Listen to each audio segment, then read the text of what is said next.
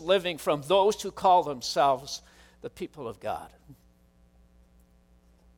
It's interesting, about a thousand years after the first Passover, the prophet Isaiah writes and makes reference to a completely different sort of sacrifice, a completely different sort of sacrament or rite or ritual, if you want to use those words. And he begins to talk in the Old Testament about the Lamb of God. And he begins to talk about a rescue that is not about a physical rescue. He begins to talk about a rescue that is a spiritual one. Isaiah 53, and I'm just going to take a few verses from there. It's an incredibly well known passage. We, we tend to read it every Easter.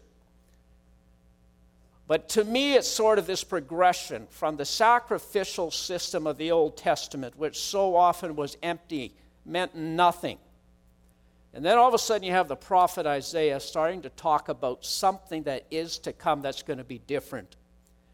Yet it was our weaknesses, he, this would be Jesus he's referring to. It was that our weaknesses he carried, it was our sorrows that weighed him down. We thought his troubles were a punishment from God, a punishment for his own sins, but he was actually pierced for our rebellion, crushed for our sins. He was beaten so we could be whole. He was whipped so we could be healed. All of us, like sheep, have strayed away. We have left God's paths to follow our own, yet the Lord laid on him the sins of us all. It goes on to say a whole bunch of other things that point so directly to Jesus. But then he says this, and because of his experience, that which Jesus experienced, my righteous servant will make it possible for many to be counted righteous. And that is why we celebrate this morning that in Jesus we are counted righteous, for he will bear all their sins. I will give him the honors of a victorious soldier because he exposed himself to death. He was counted among the rebels, he bore the sins of many and interceded for rebels. The Christian faith, I think, is sometimes maligned for its emphasis on just the use of the word blood. And if I had thought about this, I maybe would have done it before, but it would be interesting to know how many times in the songs that we actually sang this morning as a church family, how many times was blood referenced. Whether it's in the sacrificial system of the Old Testament, when you, when you think of the number of people that would have gathered, the number of innocent sheep or goats, those that were without spot or blemish, those sheep and goats that you might have saved for the interior, what's it called? IE, Interior Exhibition, Armstrong. IPE. Those very animals that you would have saved for that were sacrificed on behalf of the sins of the people. And so there was a lot, you might say, of shedding of blood within the sacrificial system of the Old Testament. And we in the New Testament also talk about the blood of Jesus poured out on our behalf. But I think we need to think about that symbolism more in terms of the fact that a life was given up. An innocent life was given up. In the Old Testament, that would have been of an innocent animal. In the New Testament, it's the innocent, perfect life of Jesus, his life sacrificed, given up on our behalf. But I also find myself occasionally asking, why? Why was that necessary? Why is it necessary for a life to be given in order to cover the sins of the world? Could God not choose to overlook it? Could God not choose to simply look the other way?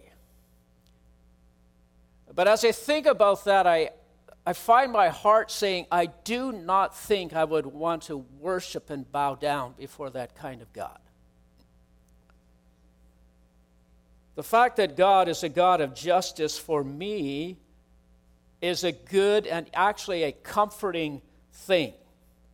That people, including those who might, we might say in life have truly gotten away with murder, will at some point give account of their life before God, and that God's justice will prevail that sin and evil have consequences. They do both here on earth, but they also will in terms of eternity.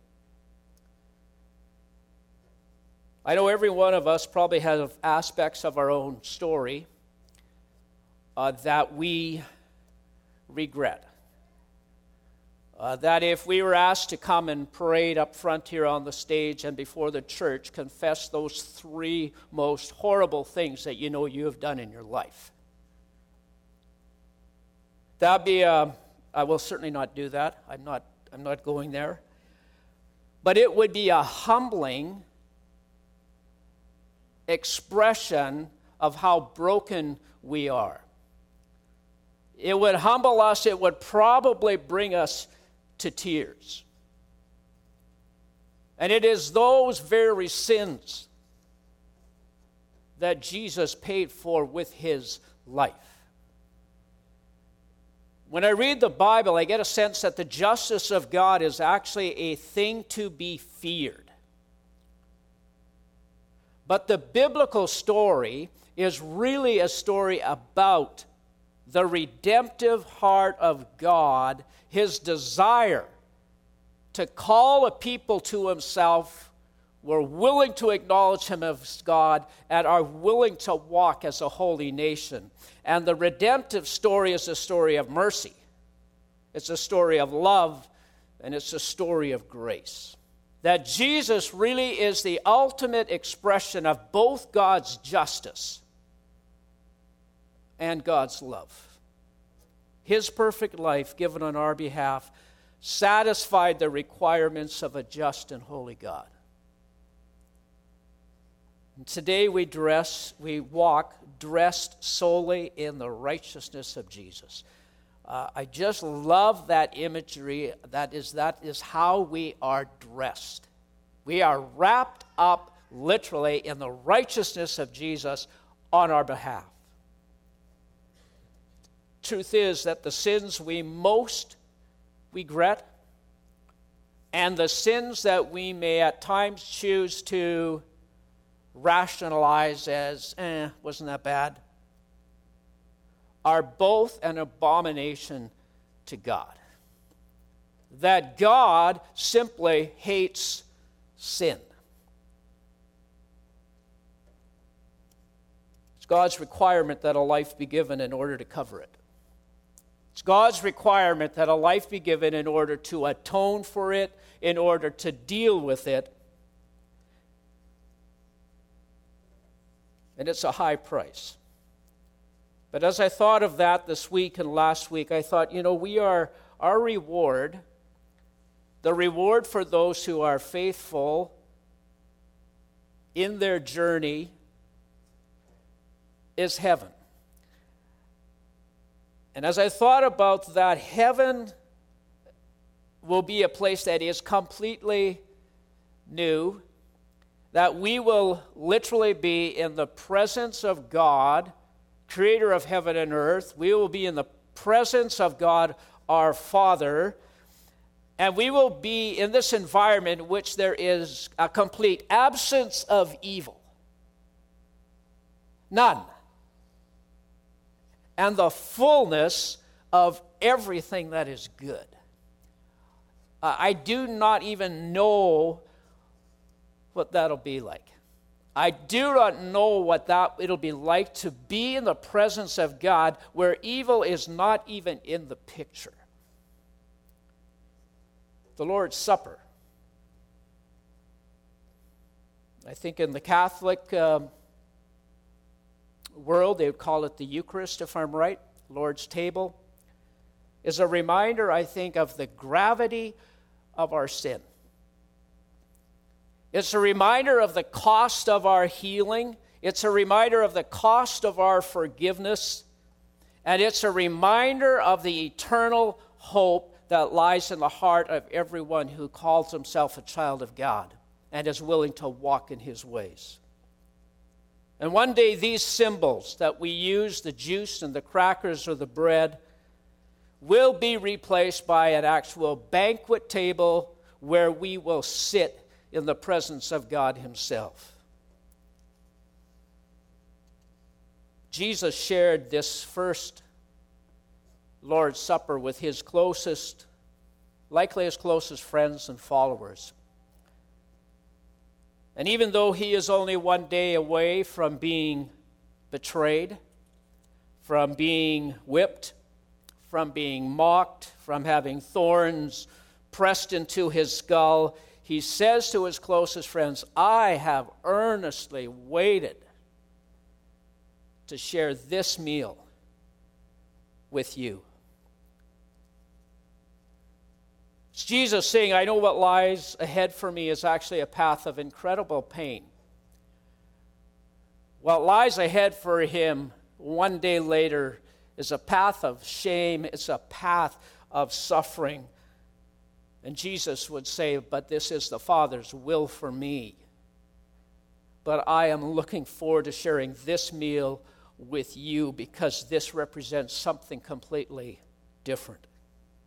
My life given once, given for all, for the forgiveness of sins. And Jesus says about this new, we sometimes call it the new covenant, the new arrangement. Jesus simply said, and here's where I think there's such a contrast from the Old Testament and its regulations, its rules. He says, you know what? So do this as often as you do but simply do it in remembrance of me. Honor Jesus by remembering him until he comes again.